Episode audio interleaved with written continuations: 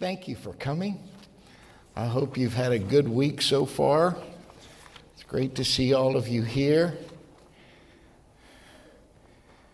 I've, uh, I've had a lot of requests for the kind of information that I'm going to give to you tonight. So, um, so some of you, this will be just be meat and potatoes, and uh, and uh, but uh, as I've always tried to tell you through the years, the value of truth is never diminished because of repetition. So, I'm going to uh, give you a little lesson tonight, simply entitled How Are People Saved?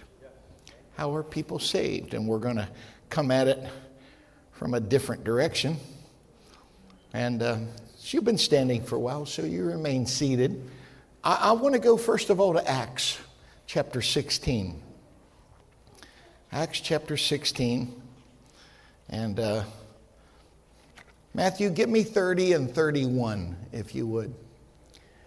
And brought them out and said, Sirs, what must I do to be saved? And they said, Believe on the Lord Jesus Christ, and thou shalt be saved and thy house. This is, of course, the wonderful story of Paul and Silas in prison. And um, they, they said they beat them, and then they put them in prison, and it said that they were in bonds. We're not talking the stock market here, we're talking handcuffs and shackles. So not only are they in a cell behind a door, but um, they're bound, and uh, it appears possibly hand and feet. And um, it says at midnight, Paul and Silas began to sing. There's a great scripture that says, Weeping endures for the night, but joy comes in the morning. But what you have to realize is technically, the morning doesn't begin when the sun comes up. There's AM and there's PM. and uh, AM starts one minute after midnight. So it can still be dark, but uh, it's the morning. And um, at midnight, Paul and Silas began to sing. Then it says, the prisoners heard them. I- have been in prisons before, and um, it is a very, very loud place. Uh, concrete, there are no soft surfaces in a prison. When you get into modern prisons today, they don't even have beds. They have a concrete shelf that comes out of the wall with a piece of foam rubber on it. Um, all of the uh, plumbing, any type of bathrooms, stainless steel. It's just all hard surfaces.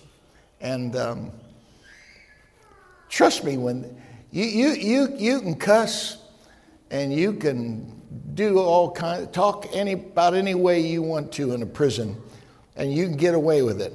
But when you start singing worship songs, them fellows are gonna, them fellows are gonna let you know it. They're, they're gonna, they're gonna tell you to shut up. and uh, fortunately, Paul and Silas kept singing. Um, Paul didn't ever sell CDs. He didn't go on tour. He wasn't ever on the praise team. There's an interesting scripture in Corinthians where he said, My speech was somewhat contemptible. So I don't think he was a good singer. However, uh, whether he was on key or not, it's pretty obvious the Lord enjoyed his efforts. And it said, uh, God sent an earthquake. And uh, I, I, I, it says, all all of the doors were opened and everybody's bonds were loosed. And so, according to Roman law, if you had a prisoner and you lost that prisoner and you couldn't retrieve him, you, as the jailer or the whatever, the law enforcement officer, you had to pay his penalty. so when this keeper of this prison comes in, probably into a very, very dark place, um, totally convinced all these guys have taken off. He's going to kill himself. And uh, Paul let him know, we're all still here.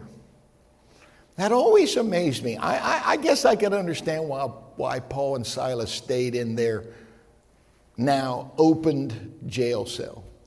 But all these crooks and all these convicts, I, I would have thought they would have bolted for the door, but they didn't. Um, I, I can't prove this, but I've been in places where there have been earthquakes, and usually the walls go out and then the roof comes down. But uh, the jail didn't collapse. I'm wondering if these prisoners didn't have enough sense to realize, even though there was an earthquake, they were safe being around these two preachers. And um, I, I, don't know how many times I've said it over the years, but it's very real to me, so I, I pretty much say it every time I talk about this experience. Everybody's bonds were loosed, everybody's doors were opened, but the catalyst to make it happen was Paul and Silas. So, one of the lessons I've always gotten out of this was freedom never will come to the bound people who don't know the Lord until freedom, first of all, comes to the bound people who do know the Lord. When Paul and Silas got loose, everybody got loose. You know, there's a place in Isaiah, in Isaiah chapter, chapter 6, where he said, In the year that King Uzziah died, I saw also, I always loved that. I saw, you know, uh, if you know Old Testament history, when Uzziah died, buddy, the country went into a tailspin that they really never have ever recovered from. And being not just a, a, a government official, but also a prophet of God, Isaiah knew all this was coming. And he could have focused on the death of this, this leader and all of the horrible things that were going to happen after that. But that's not what he did. He said, when Uzziah died, I saw something else. I saw also the Lord high and lifted up, and his train was filled the temple. And uh, when, we're not talking about Baltimore and Ohio, you know. You're not talking about the Union Pacific Railroad here. It's talking about like a wedding gown. The train filled the temple. I, for years, I've taught you about that verse in Malachi where it said, The Sun of Righteousness will rise with healing in his wings. And the word that's translated wings there is a Hebrew word, kanaf, which can also be translated edges or borders of the garment. And so one of the prophecies of Malachi was that, that one of the ways you'll be able to know it's Messiah is there will be healing in the edges of his garment. And so when you go to the book of Matthew, I don't know, I think probably chapter 9, where that woman grabbed the hem of his garment and was immediately healed.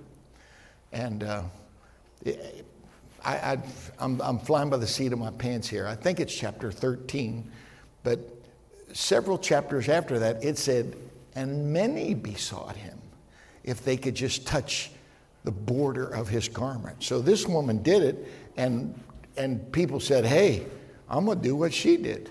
And, and they were healed, but it was, it, it, was, it was a prophecy that, that, that Malachi had talked about. And so think of it when I, Isaiah, Isaiah said that, that there were these beings holy, holy, holy.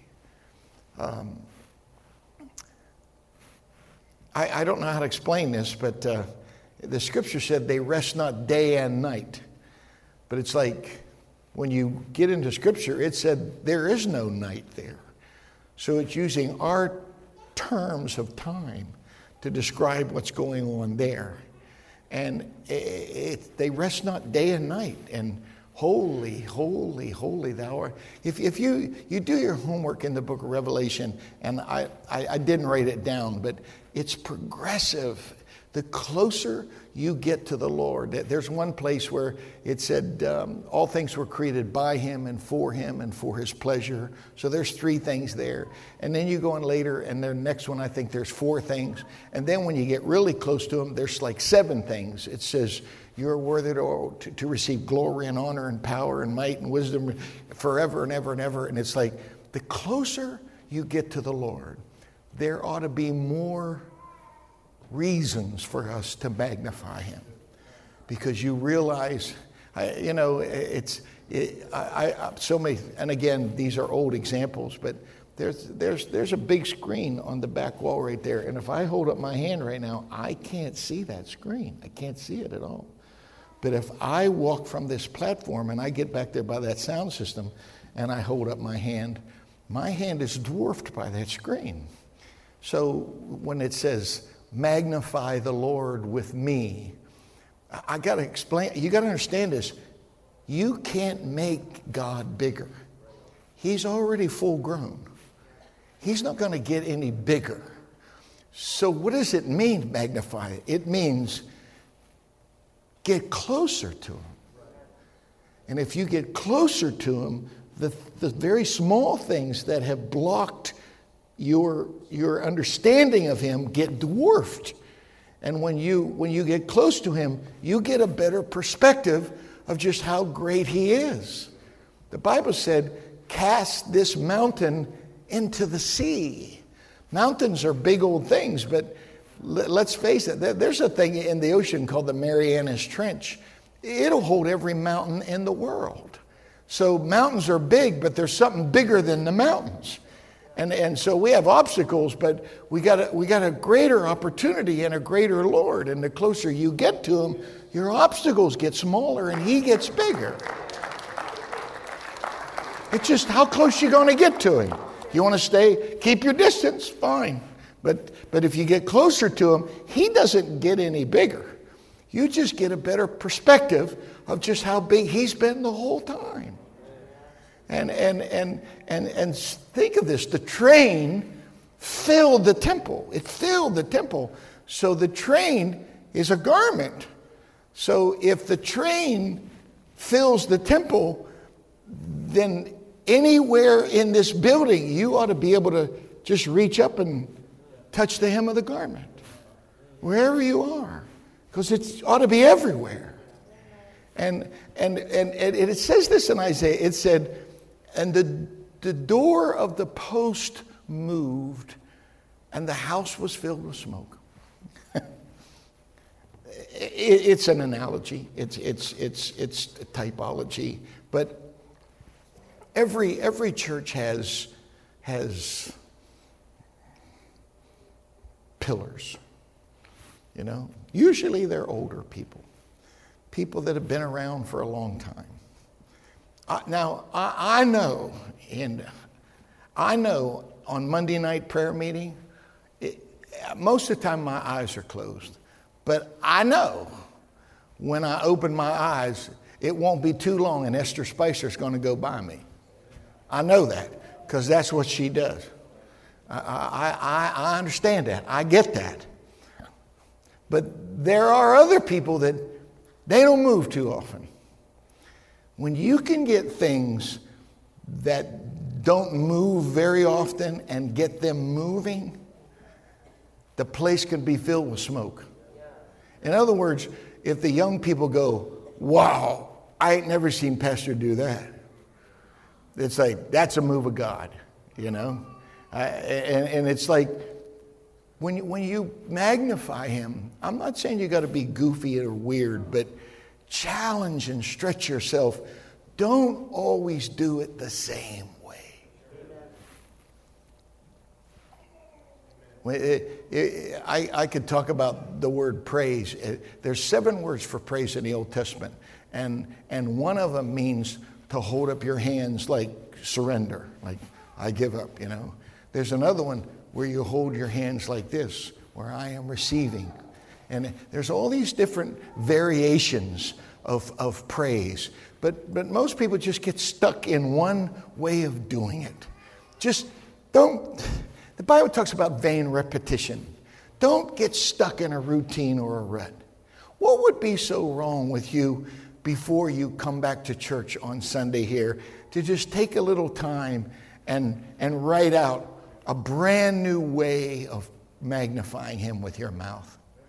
Don't just say hallelujah, hallelujah, hallelujah, hallelujah. But go through the Word and string together seven or eight different things in the Word that's used to describe Him and memorize those and, and take that out for a drive.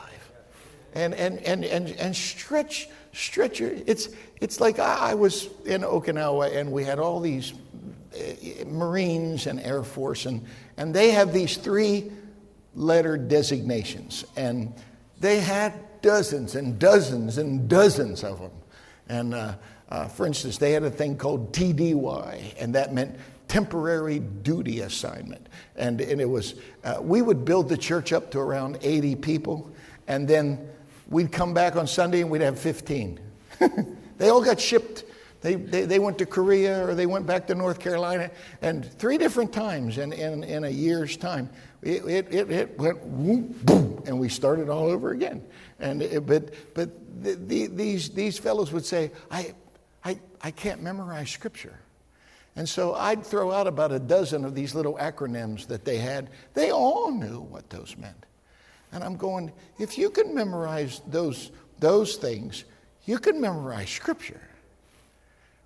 I, have used the example of sports fans before. If you're this week, you know, the reason I know this, I, I, don't do it anymore, but I used to, and I still follow it from a distance, you know, and just uh, this, this is Masters Week. This is, this is when they're playing uh, uh, this incredible tournament in Augusta, Georgia. And, and there's, there's four majors in golf, and you got the US Open, and you got the British Open, and you have the PGA, and you have the Masters. And if you can win all four, you know, that's called the Grand Slam. And there's only three people that have ever won all four of them. And, and, and, the reason I know this stuff is because I'm a fan. And, and I've been to Augusta and I've walked over that course. And I, I was there for two days one time. I never saw a weed. Not a weed. I mean, it's like a shrine. It's, you know, when you, when you hit, hit a ball with a club, especially an iron, it takes called, something called a divot. You, you, you take a big chunk of sod out and, you know, and, and if you know what you're doing or you know the etiquette, you go get that thing and you put it back. But sometimes it, it gets all torn up and there is nothing to put back. So in Augusta, they, they filled divots with sand, but it wasn't just any kind of sand. The sand was dyed green. I, I never saw anything like that. Green sand. And, and they're, they're famous for their pimento cheese sandwiches. And, and, and they, they, they haven't raised their prices for years. And when I was there, you could still get a sandwich and a pop for $1.50. I mean, it was, it was unheard of. But when I, I, I, you know, I'm not crazy about pimento cheese, but you're at Augusta, for goodness sakes. You're going to get a pimento cheese sandwich. And so when I bought one, I was amazed because the little plastic bag it came in, the bag was green. And, and, and the bread was dyed green. And, it, and it, it, it was, you know, uh, like St. Patrick's Day all year long, you know? And you, you can only get that green shake at McDonald's for a couple weeks of the year, but man, when you go to Augusta, the sand's green and, and, and, and, and, and the bread's green and the plastic bags are green. And when the winter gets a green jacket, not just any jacket, it's a very specific thing called a Pantone color that comes from Cleveland, Ohio. And it's, it's just, I, I can talk about that kind of minutia and you're going, some of you, others are going, big deal, you know? But but I, I know that because I'm interested in that. And my deal is, they, they, we all have varied interest.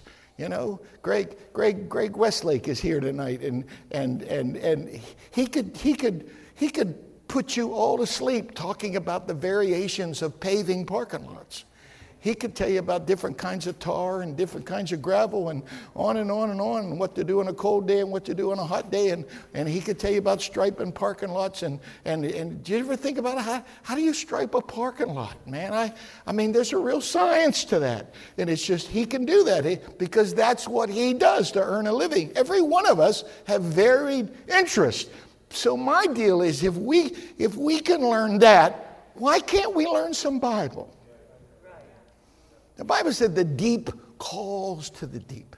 When, when you think of bodies of water, every, every body of water, I, I, don't care if it's a mud puddle, I don't care if it's a stream, a, a river, a lake, a sea, an ocean, I, I don't care. Every body of water has shallows and it has depths.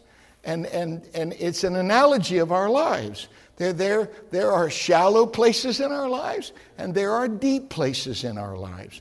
And, and, and it says the deep calls to the deep. When, when God reaches out to you, He's not expecting a shallow response. He's expecting you. I, I, there are people here that know computer stuff. I, I said a couple days ago, someone asked me, uh, what, what, what do you have in the cloud? And I told them, I don't have the cloud, I have Valerie.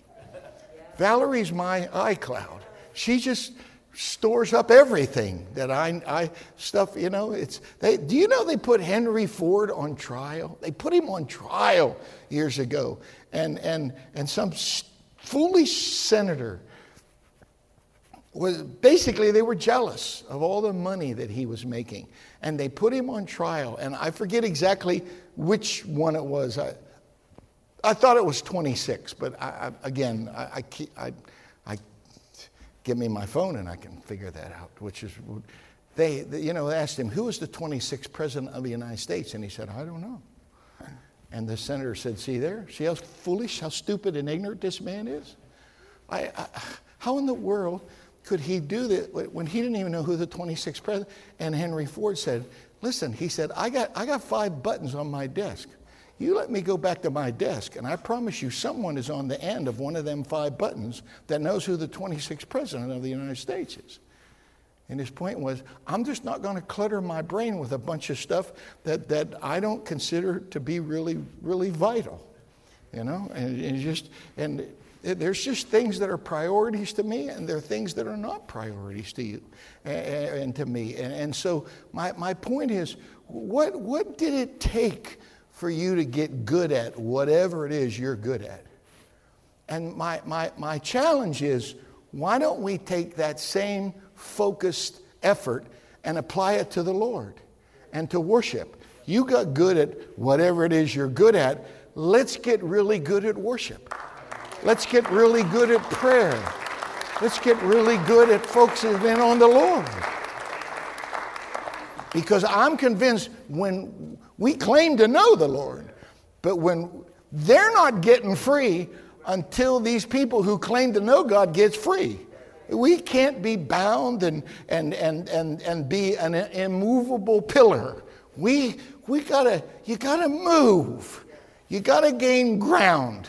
You just, I think it was Thomas Edison who said, I have never, he said, every person and every man that I've met has in some way been my teacher and me in some way his student. That, that life, life is not full of, of mistakes, it's, it's full of lessons. And, and, and it's just, can you, can you learn the lesson? And can you learn the greatest lesson to benefit from somebody else's situation? You know, they say experience is the best teacher. No, it isn't. Tuition for that kind of education is too high. If everything you're going to learn in life is because of all the stuff you messed up, you're going to be so battered and banged up by the time you graduate, you're good for nothing. You've got to be wise enough to be able to look at somebody else's successes and mistakes and, and learn from that. It's, it's just, you know, can you look at an alcoholic and learn? I don't think that's a good option right there. Can you look at it? You know, how many people? It's so frustrating to me right now. I drive around, I see hydroponics. I, it's, they're growing pot. Okay? It's just, it's legalized now. And, and Um, all of the law enforcement people agree pot is a is is is a is a what they call a gateway drug. No, nobody nobody says now I'm smoking weed right now, but well in six months I'm going to be mainlining heroin. That's what I'm really after.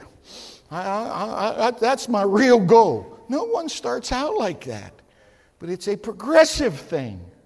And, and I'm saying, can you look at something like that and learn from that? My, my wife and I were talking last week, and she said, You know, Harold, if I didn't serve the Lord, I'd be in real trouble. And I, I know me better than anybody else knows me. If I didn't serve the Lord, I wouldn't be married. I, I, I'd be multiply divorced. If, if, I, if, I, if, I, if I didn't serve the Lord, my whole world would be an absolute disaster. I know me, and I know how I just trade one addiction for another. And it's just like, God, help me to be able to view some of, yeah, I've made mistakes like all of us have, but I haven't made all the mistakes. And, and it's, it's like that, you know, that, that, that, what's the rich man and Lazarus? And, and, and, and he's begging. He said, Would you just let me go back and talk to my relatives? And, and the Lord said, No. They, they, they, got, they got Moses and the prophets. That's enough. And, and it's, we, we, this, is, this is not scrimmage. This, this is not the practice lap. We're, we're, we're not you know, we, we, we don't believe in reincarnation. This is one shot that we get to live this life. And, and 70 years ought to be enough time for to figure it out and realize serving Jesus Christ is a better way of living. You know?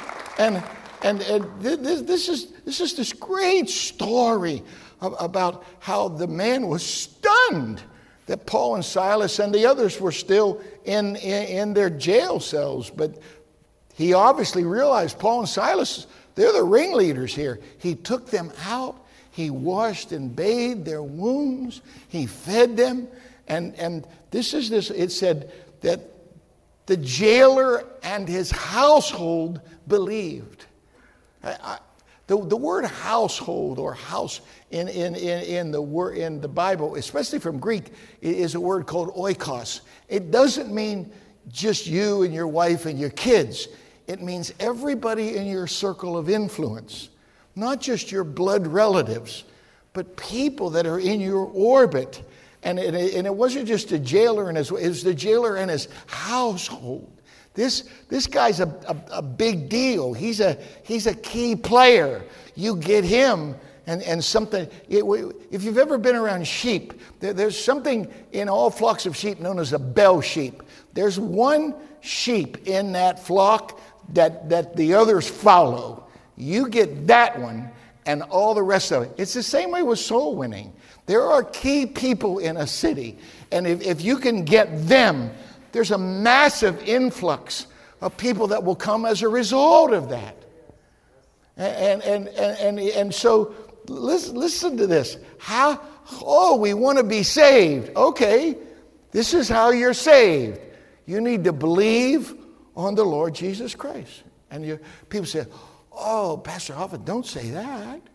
You're, you're Pentecostal. You, you, you believe people are saved by speaking in tongues.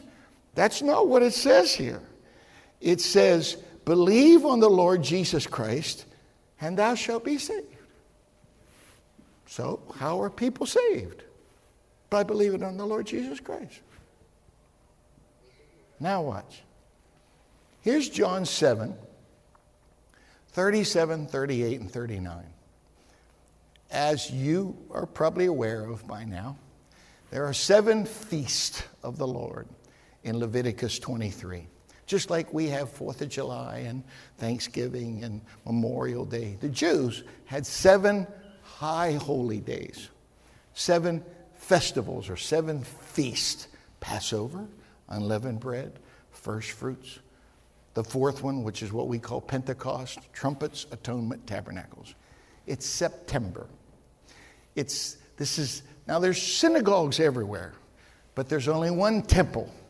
And if you read the book of Exodus, especially chapter 23, it said three times every year all the men have to come to Jerusalem. They have to be there, it's mandatory. And uh, if, if you've ever been around the Mormon faith, the Mormon faith is today a, a, a great picture today of Old Testament because in that Old Testament, the, the height of, of, of serving Jehovah was to be able to go into this building, to be able to go in the temple. If you've ever been around Mormon people, the, the ultimate experience here for a Mormon is to be able to go in the temple. And not just anybody can go in there. And, and, and, and, and so it's, it's, it's September. It says in John 7, verse 37, in the last day, the great day of the feast, Jesus stood and cried, saying, If any man thirst, let him come unto me and drink. So this is the last feast, which is called Tabernacles. It was in September. The priest would take a pitcher, usually a silver pitcher, and he would walk out of the temple and he would go to the pool of Siloam and he would dip a pitcher of water and he would come to the outer court of the temple in front of all these people that have come there for the last festival of the year, the last real corporate church service of the and he would pour this water on the ground. And it was it was symbolic of we are, we are pouring ourselves out before you, God. We are emptying ourselves out before you. And that was it. You go home. So they're, they're leaving church after number seven. This, they're, they're not coming back until April. So you've got eight months before they're coming back to church again. And it says, in the last day, the great day of the feast, Jesus stood and cried, saying, If any man thirst, let him come unto me and drink. Watch. For he that believeth on me, as Pastor Hoffman has said, or he that believeth on me, as this rabbi said, or this priest, or this imam, or whatever. No, it says, He that believeth on me, as the scripture has said, out of his belly shall flow rivers of living water. But this spake he of the Spirit which they that believe on him should receive. For the Holy Ghost was not yet given because Jesus wasn't glorified. Now, I'm not saying the book of Acts is more important than any other book of the Bible. However, if you read Matthew, Mark, Luke, and John, they all end with the same story the death, burial, resurrection of Jesus, and then he leaves. You can pick it up later in the book of Revelation. But it's about 80 years later. John saw what's known as the glorified Christ. You read Revelation 1 and 2, and it talks about he was shining, just shining. And he said he was like the Son of Man. In other words, John knew it was Jesus. And, and he, of course, was one of the three in Matthew 17 that had been and experienced that thing called the transfiguration. So he, he, Peter said, We were eyewitnesses of his majesty, majesty. John said, We beheld his glory. So this is not the first time he's seen this, but, but John's the only one alive now. All the others are dead and martyred. And, and, and, and he, he sees the glorified Christ. Okay? Watch what it says in John 7. It said, The Holy Ghost was not yet given because Jesus wasn't glorified. I know he wasn't glorified until after he left. So, if you want to find out about being filled with the Holy Spirit, you can't go to Matthew, Mark, Luke, and John because they only take you up to his resurrection and he leaves. Since the Holy Ghost wasn't given until after he was glorified, you got to go beyond Matthew, Mark, Luke, and John to find out about the baptism of the Holy Spirit, which takes you to the very next book, which is the book of Acts. And Day Pentecost, they were all one place in one accord. Suddenly, sound from heaven, mighty rushing wind, they were all filled with the Holy Ghost, began to speak with tongues. So it just depends on where you are in your walk with God. If you want to find out uh, uh, uh, uh about Jesus doing miracles, you're not going to find it in the book of Acts. You're going to find that in Matthew, Mark, Luke, and John. You want to find out about Bethlehem, you want to find out about John the Baptist, go to Matthew, Mark, Luke, and John. But the book of Acts is the diary of the New Testament church, the actions of the apostles. And it's very, very critical because it says the Holy Ghost was not given because Jesus wasn't glorified. So, so put these two verses together Acts 16 and 31. Believe on the Lord Jesus Christ and you'll be saved. And John chapter 7, specifically, I think verse 38. He that believeth on me, as the scripture has said. So you're saved by believing on the Lord Jesus Christ. But you just can't believe anything. You're to, what's the scripture say? That, that, that, that, that, that's very important. And so, so let's find out what the scripture says about believing. Here's Mark, last chapter of the book of Mark, Mark chapter 16 and verse 16. He that believeth on me, what's it say? And is baptized shall be saved. But he that believeth not shall be damned. If you go on in these verses, it'll say, These signs shall follow them that believe. One of those things says, They'll speak with new tongues. Now, this is the famous place where it says, They'll take up serpents and it won't harm them. I was raised in West Virginia, so I know about them snake churches. They're, they're, they're, they're, they're still there. And it's wild, man. It's wild. You, you want to hear something funny? Get on YouTube and, and look up Wendy Bagwell and the, the Sunliters. And it's just, it's an old story, but I remember hearing it when, you know, Wendy Bagwell and his wife and Geraldine, they, they, they were singing at this church, probably in West Virginia, and they brought out them snakes, man. And, and, and, and, and he looked at Geraldine and said, Find the back door. And she said, I looked, there ain't one. And he said, Reckon where do they want one? you know? And, and this old lady came up with this big old rattlesnake said, You mean to tell me, Brother Wendy, if the Lord told you to pick up a snake, you wouldn't do it? He said, Yes, ma'am, I surely would, but he didn't, and I ain't. Let's use Scripture to explain Scripture. There's no place in the Bible where anybody intentionally picked up a snake. There is the story of Paul being shipwrecked and went to build a fire and gathered up sticks and there was a snake and it bit him and it was it was it was going to they're going 10 9 8 they're this dude's going to drop dead turn purple stuff frothing out the side of his mouth. And when he didn't they thought whoa this guy's a god. And that gave paul his opening. He said no i'm not a god but i know god. Now let me talk to you about that. And that's where this great revival broke out.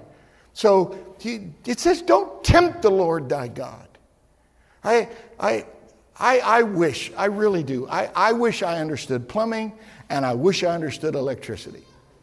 I have spent a small fortune in my lifetime hiring plumbers and electricians. If I took a bobby pin from one of you ladies right now and stuck it in one of these electrical outlets up here, you know, and said, Now I want you to come up here. I want to volunteer.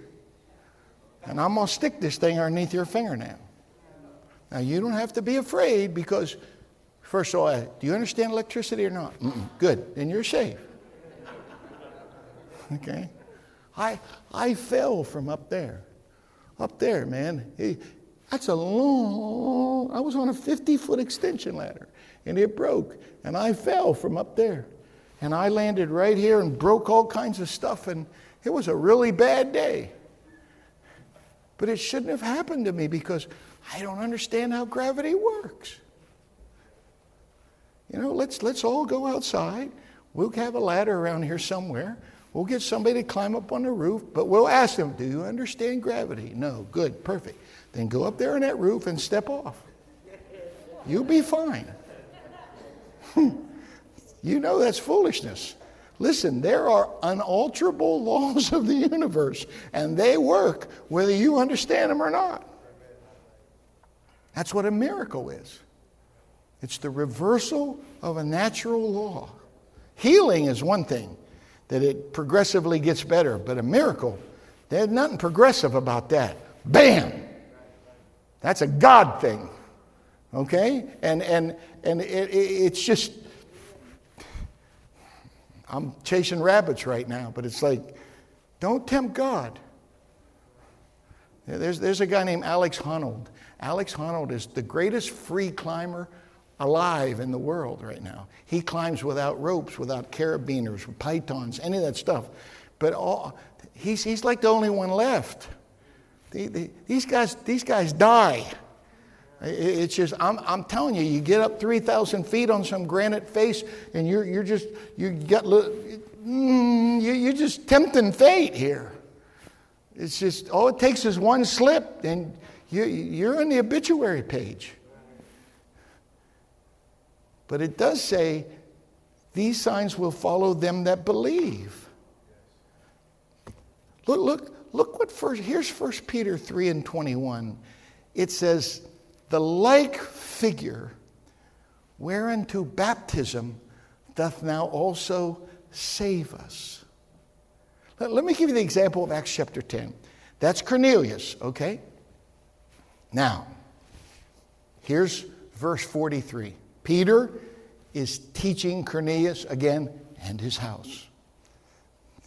It says, To him give all the prophets witness that whosoever believeth in him shall receive remission of sins.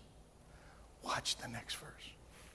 While Peter yet spake these words, the Holy Ghost fell on all of them that heard the word. And if I remember right, it'll say, And they of the circumcision which believed were astonished, as many as came with Peter, because that on the Gentiles also was poured out the gift of the Holy. Peter brought a posse with him. See, if you're a Jew, you don't go into a Gentile's house, they're dogs. You don't want nothing to do with them. Peter takes six pals with him to cover his tracks. And while he's teaching, they get the Holy Ghost. And these Jews that were with him were astonished because that on the Gentiles also was poured out the gift of the Holy Ghost. Now, before Matthew gives you the next verse, let's ask this question How did those Jews know that the Gentiles received the Holy Ghost? For they heard them speak with tongues and magnify God. This is the toughest audience to convince. These Jews don't want anybody else in their church except Jews. When Peter said, For the promises unto you and to your children and all that are far off, he didn't even understand what he was saying because his mental model of everybody was Jews. They're stunned. These guys are talking in tongues just like we were. So you go to the next verse, and he said, Can any man forbid water that these should not be baptized, which have received the Holy Ghost as well as we? I, there's two ways to look at this. But one way to look at it is Peter is almost desperate, desperate saying, Hey guys, think of something fast. Because if you don't come up with a good reason to get me out of this, I'm going to have to baptize these dogs. Look at verse 48.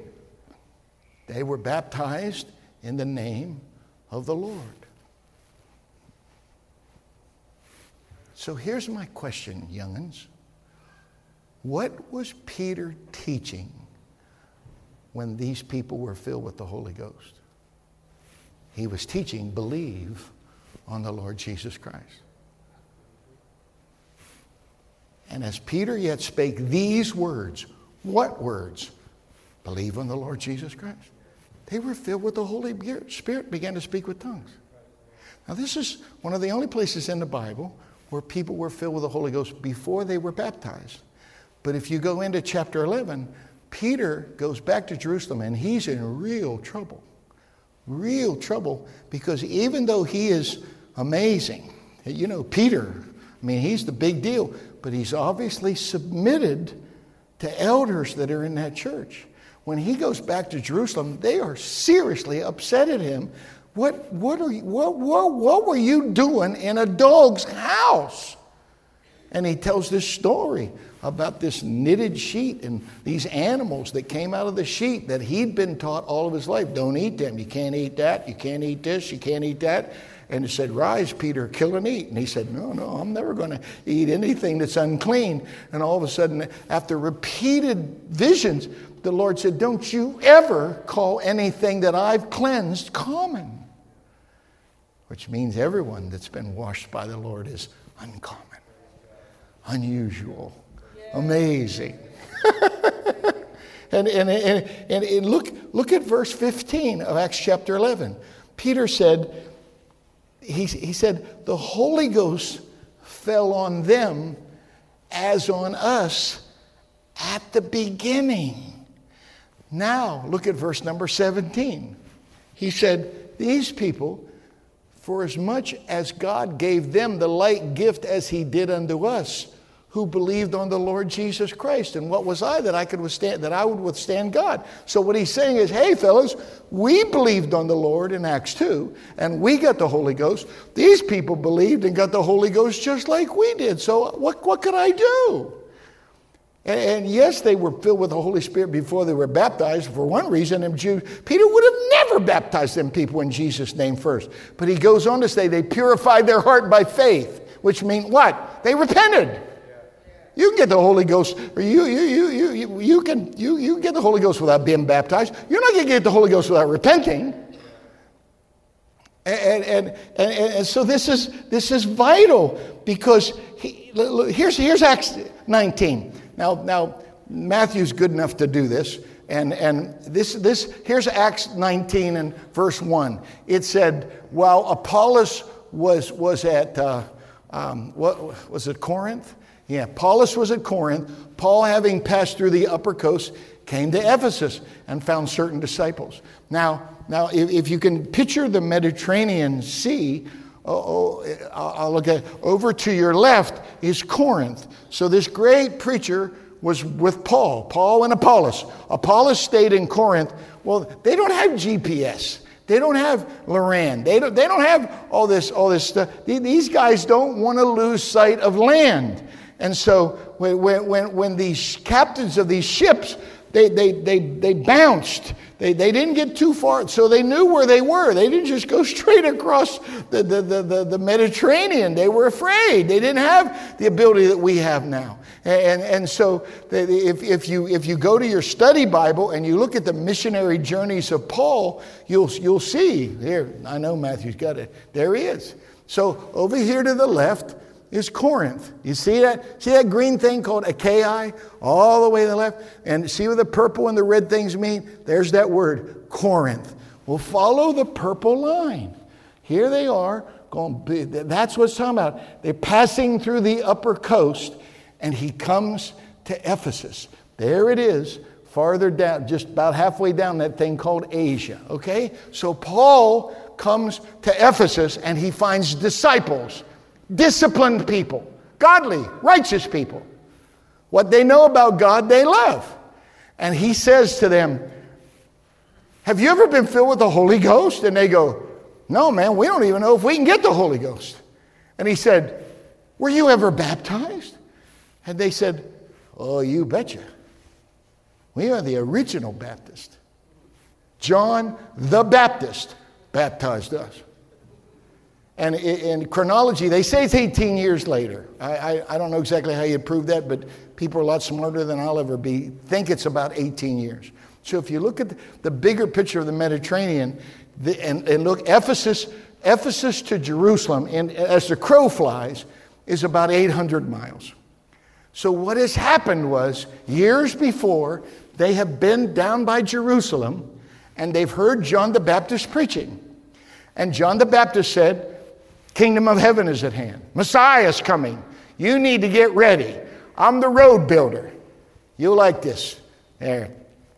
It's, it's, he said, it's a fulfillment. I think it's Isaiah. He said, I'm going to exalt the valley.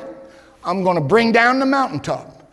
I'm going to straighten out the crooked and I'm going to smooth out the rough. I'm going to build a highway. You hear that, Westlake? I'm going to build a highway. I'm the pavers. I, going, I'm going I'm going to create a highway for the Lord to come down. In other words, I'm going to get the people ready for Messiah. He said, Now I'm going to baptize you. He said, he did, he, he did, he, not for remission of sins. When I baptize you, I'm baptizing you unto repentance. When I baptize you, you are saying you're repenting and you just want to be ready. For he said, when he comes, I'm not worthy to untie his shoes. He's going to baptize you with the Holy Ghost and with fire. Okay? So they get baptized by John the Baptist, they go home. This is one of the best accounts in the Bible I could ever explain to you. What is accepting Jesus as your personal Savior? It's repentance. Don't minimize it. It is a legitimate experience an encounter with the Lord. Pentecostals is so quick to minimize people that have accepted the Lord as your. Oh ah, man, you, you, if you're not a tongue tucker, dude, you, you, you're going to hell. You know? And it's just, cut it out. It's just, angels rejoice when somebody repents. We need to rejoice when some, you know, so many times we'll leave church say, well, nobody got baptized with, uh, nobody got filled with, whoa, whoa, whoa, whoa, whoa, whoa, whoa. It would stun you what's happening in the hearts of people on Monday night prayer and Sundays when we come around the altar, even on dead, dull, boring Bible study. It may stun you what's going on in the heart of someone. When someone starts making a decision and realizing, I got to change, I, I, I, I, I got to make a difference in my life, angels start going, yeah, you know? And it, but, but Pentecost goes, hey, you ain't got baptized yet. And I, don't, I haven't heard you speak with tongues. But, but, but, but, but, but look at this. These, these, these people have repented. It's changed their life. They're called disciples. I wish I had time to talk to you about the difference between a disciple and apostle, but we can't get sidetracked with that right now. But what I do know is when Paul went there, let's say 18 years later, he finds these people still living in the afterglow of being baptized by John the Baptist, and their lives are different. They're not a bunch of heathens like their neighbors are. And he said, Did you ever get the Holy Ghost? And they said, Well, we, we, we, we don't even know if, if, if, if we can get the Holy Ghost. And, and, and, but watch what it says in verse 2 Have you received the Holy Ghost since you believed? And they said, We, we don't even know if we can get the Holy Ghost. He said, you, Did you ever get baptized? Yeah, John the Baptist baptized. But he said, Don't you remember what John preached? Somebody was coming after him that was greater. He said, That person has come. His name is Jesus. Watch. When they heard this, even, I remember Sophie. He's here somewhere. He's usually back there. Are you here, Sophie? There, I can see your hand. I'll never forget Sophie saying, This is the third time I've been baptized. I got baptized when I was a baby, don't remember it. I got baptized in Father, Son, Holy Ghost, I do remember that. But tonight, I'm getting baptized in the name of the Lord Jesus Christ. Sophie's, that's Acts 19. If there's anybody that should have got a free get out of jail card, it should have been the people baptized by John the Baptist. Okay? But no, when they heard this, they were baptized again. What? in the name of the Father, Son, Holy Ghost. No, I'm a father, I'm a son, I'm a grandson. That's the name of the Father, Son, Holy Ghost is not Father, Son, Holy Ghost. The name is Jesus Christ. When they heard this, they were baptized in the name of the Lord Jesus. Paul laid his hands on them. They were filled with the Holy Spirit and began to speak with tongues. All right? It, it, watch. Here, here's Ephesians chapter 1 and verse 13. Paul said, In whom you also trusted. After that, you heard the word of truth, the gospel of your salvation, in whom also, after you believed, you were sealed with the Holy Spirit. So now, let's take everything together that I've taught you for the last 45 minutes. People are saved by believing on the Lord Jesus Christ. However, you have to believe as the scripture says. What does the scripture say about believing on the Lord Jesus Christ? In Mark 16, it says, If you believe, you will be baptized. In verse 17, it says, If you believe, you'll speak with new tongues. Peter taught the Cornelius in his house about believing on the Lord Jesus Christ. They did, and the very next verse said they were filled with the Holy Spirit. And then they were baptized in the name of the Lord. And his explanation to the elders is we did it, we got it, they did it, they got it. Did what? Believed. It's like Paul took for granted in Acts 19 that if you were a believer, you would be filled with the Holy Spirit. And, and, and he taught the Ephesian church after you believe, you'll be filled with the Holy Spirit. See, here's my Bible lesson in one simple phrase. You're, let's use Scripture to explain Scripture. You are saved by believing on the Lord Jesus Christ, but you've got to believe according to the Scripture. And in the Scripture, when you believed, something always happened. You didn't just believe and didn't get baptized. You believed and got baptized. You didn't just believe and we're not filled with the Holy Spirit. You believed and we're filled with the Holy Spirit. It's just, I believe people are saved by believing on the Lord Jesus Christ. But it's more than just mentally accepting the fact that He was here and that He died last Sunday on the cross and resurrected. It's more than that. It's more than just, just a, a mental yes or no. I need to identify what is the gospel. The gospel is death, burial, resurrection of Jesus. The Bible said in Romans chapter 1 and verse 16, I am not ashamed of the gospel, for it is the power of God unto salvation. What is the gospel? The good news. No, no, no, no. The gospel is death, burial, and resurrection. Jesus died. We need to die. Jesus was buried, we need to be buried. Jesus was filled, or Jesus resurrected, we need to be resurrected. So, how do we identify with his death? By repenting. How do we identify with his burial? Romans 6 and 4 said, You're buried with Christ by baptism. Colossians 2 and 12 says the very same thing. Look at Romans chapter 8. If the Spirit that raised up Jesus from the dead dwells in you, it's going to do to you what it did to him. What does it mean? Resurrection is the infilling of a, of a, of a dead, buried corpse. And when we identify with his death through repentance and through his burial through water baptism, we need to be filled with the Holy Spirit because that, according to Romans 8, is biblical resurrection. It's that simple. You know, people say, you know, I, don't need to be baptized. You're, you're denying the grave. I don't need to be filled with the Holy Spirit. And you're denying the resurrection. I, have told some of you this story. Be, be behind this screen, there's, there's, there used to be a window. I don't, I don't know if it's still there or not. Can't see. I, I think it's covered up now. But when, we, when the architect was designing this building, he used to be Greek Orthodox. And he said, Where's the cross? I said, Not going to have a cross. He said, You got to have a cross. I said, No, we don't. We have to have a cross. I said, I tell you what, we're to, we'll put a big hole in one of the drywall walls, big hole. And he looked at me like I was from Mars and he said, What are you talking about? I said, Resurrection. I said, Don't you understand, Art? Thousands of people died on the cross. And people say, You're minimizing the cross. I'm minimizing people that keep doing this and don't go any further. Read Corinthians 15.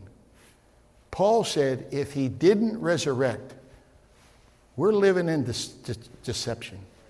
We might as well go to the ball game and get drunk. It's the resurrection of Jesus Christ that validated everything else that he did. And that's why I've never seen a church with an empty tomb in the side of their wall. So he put four windows up there, and there's a big old cross. And when we built the building, we said, ah, Art got his cross. and it's like, this is more than just repentance, ladies and gentlemen. This is more than just accepting Jesus as your Savior. Remember that wristband, WWJD? What would Jesus do? I've asked people, do you understand where that comes from? They go, oh.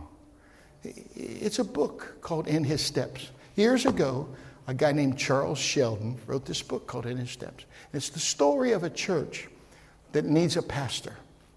And so they can't find a pastor, so they ask a young man in their church, Look, uh, the board met and uh, we'd like you to be our new pastor. Would you be interested in doing that? And he goes, uh, Well, I, I don't, I've never been to seminary. I don't really have any formal training, but if you want me to try and pastor the church, I'll do my best.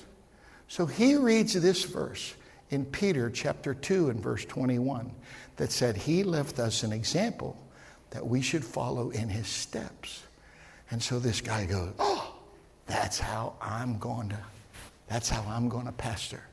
Every time I come up against a problem, I'm going to get in the New Testament and I'm going to read and ask myself, if Jesus was in a situation like this, what would he do?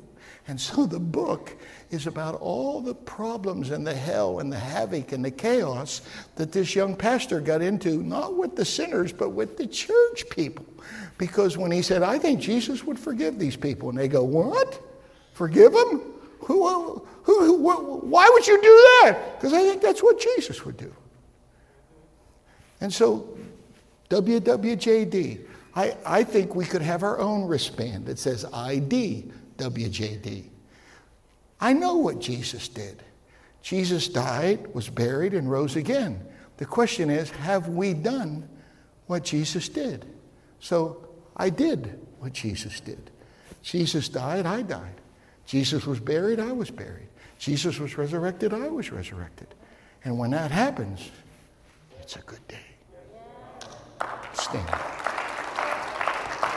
Stand. Jesus' name.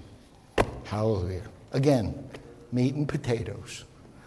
But whenever you hear someone from now on say, you got to, you know, believe on the Lord Jesus Christ, remember what this, I, uh, what, what did Pastor Hubbard say?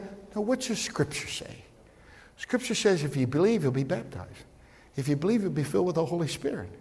It's, it's not just repentance. There's more to this than that. Okay? Lord Jesus, we thank you for the richness of your word. We thank you, Lord, that we have a good explanation for where we are standing, that we are not just flying by the seat of our pants and making this up as we go along, but we have Bible for repentance. We have Bible for being baptized in your name. We have Bible for being filled with the Holy Spirit and being so full of that that you literally take control of my tongue and magnify your glory in a language I never knew. Lord Jesus, we are expecting and advocating in this church for the rest of time until you show back up. Let us always be a church that preaches believing on the Lord Jesus Christ as the scripture says. We want to be preaching repentance and magnifying you and being grateful, God, when somebody repents, when somebody's buried in your name and you get Alzheimer's and forget everything they've ever done and wash the slate clean. We want to magnify you for that. When someone is so filled with your spirit, they literally magnify you in another language. We want to exalt you with them while they do that. Jesus, I want to be an Acts church. I want to be a part of something that I can open up the Bible and say, I got baptized just like those people got baptized. I was filled with the Holy Spirit just like they were filled with the Holy Spirit. That we make our peace, our calling, and our election sure. I want all of that confidence to be in the people that call this place home. In the name of the Lord Jesus Christ, we pray and call it done. Amen. Good night, and may God bless you. Amen.